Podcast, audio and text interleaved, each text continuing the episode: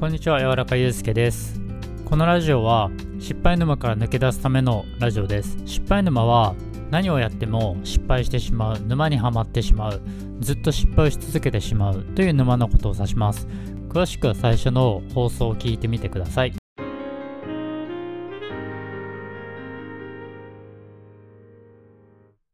今日のテーマは体が大事というお話です。当たり前ですよね。誰もが健康でいたいと思ってると思います。僕の見た目はすごく不健康な感じなんですけど今日は僕が健康で失敗したお話をしようと思います。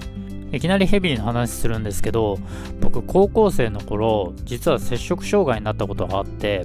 2年間34年か4年間5年あいや5年だ。5年間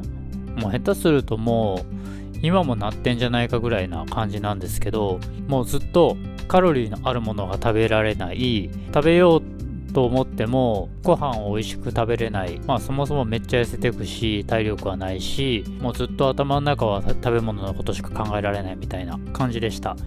もうねそれやるともう自分集中力がもう持たないからそもそも栄養もいってないし。なので何やってもうまくいかなかったんですよ。もしかしたら病気のせいにしてるかもしれないんですけどもう夜も眠れないしもう夢中になってた音楽とかもただ単に数こなすだけみたいな全然上達しないような練習の仕方をしてたりとかしてたんですね。食にとらわれてた時間5年間ぐらいをっていうか5年あればいろんなことできるじゃないですか。僕も今の5年を振り返ってみればもう5年前とは全然違う生活してるし考え方もしてるのにもうずっとその5年間青春時代の5年間はずっと食べ物に支配されたんですね。もうこれは本当に僕の失敗だったなと思ってます。もしこれが正常な状態精神状態であったならもっとなんかスキルを蓄えてるかもしれないしいろんな恋愛してたかもしれないしいろんな遊びを知ってたかもしれないしいろんな人と知り合えてたかもしれない。そう考えるとやっぱり精神って正常な方がいいなっていうふうに思ってました。他にもまあよくある笑い話なんですけど実は失恋した時にもう僕1年間ぐらい寝込んでしまってもう仕事も全くしないっていう状態でもう本当に寝るだけ。月に1回2回ぐらい定期で入ってたライブ配信の仕事をやるぐらいで本当に仕事をしてなかった時期があって。まあそれでもちょっと自分でこう貯めてた何て言うんですか。あの寝てても生活できるぐらいのお金が入るみたいな仕組みは作っていたので生きれてはいたけどもうその12年も空白みたいな感じだったからこれももうちょっとスキルを身につける期間とかにできればよかったなっていうふうに思いました。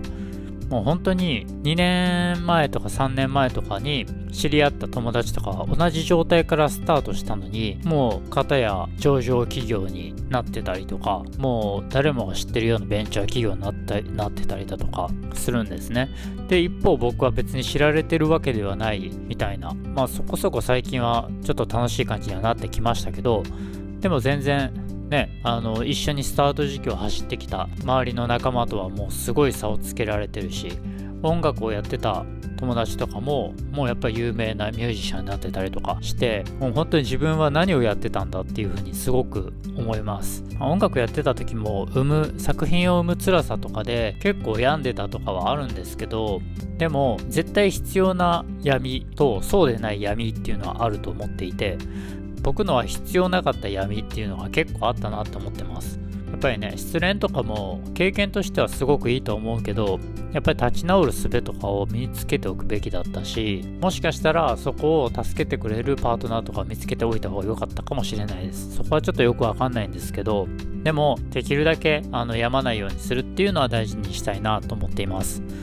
で僕最近あんまり病まないようになったんですけどもうそれはできるだけポジティブな言葉を言葉を発するようにするとかもう考えちゃうんですけどネガティブなこととか。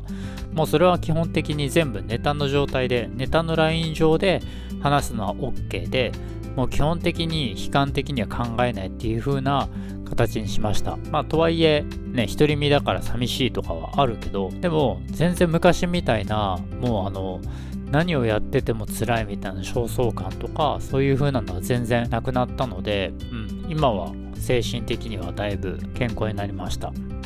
まあね、こうやって言われたりとか、こういう、あの、なんかそういうね、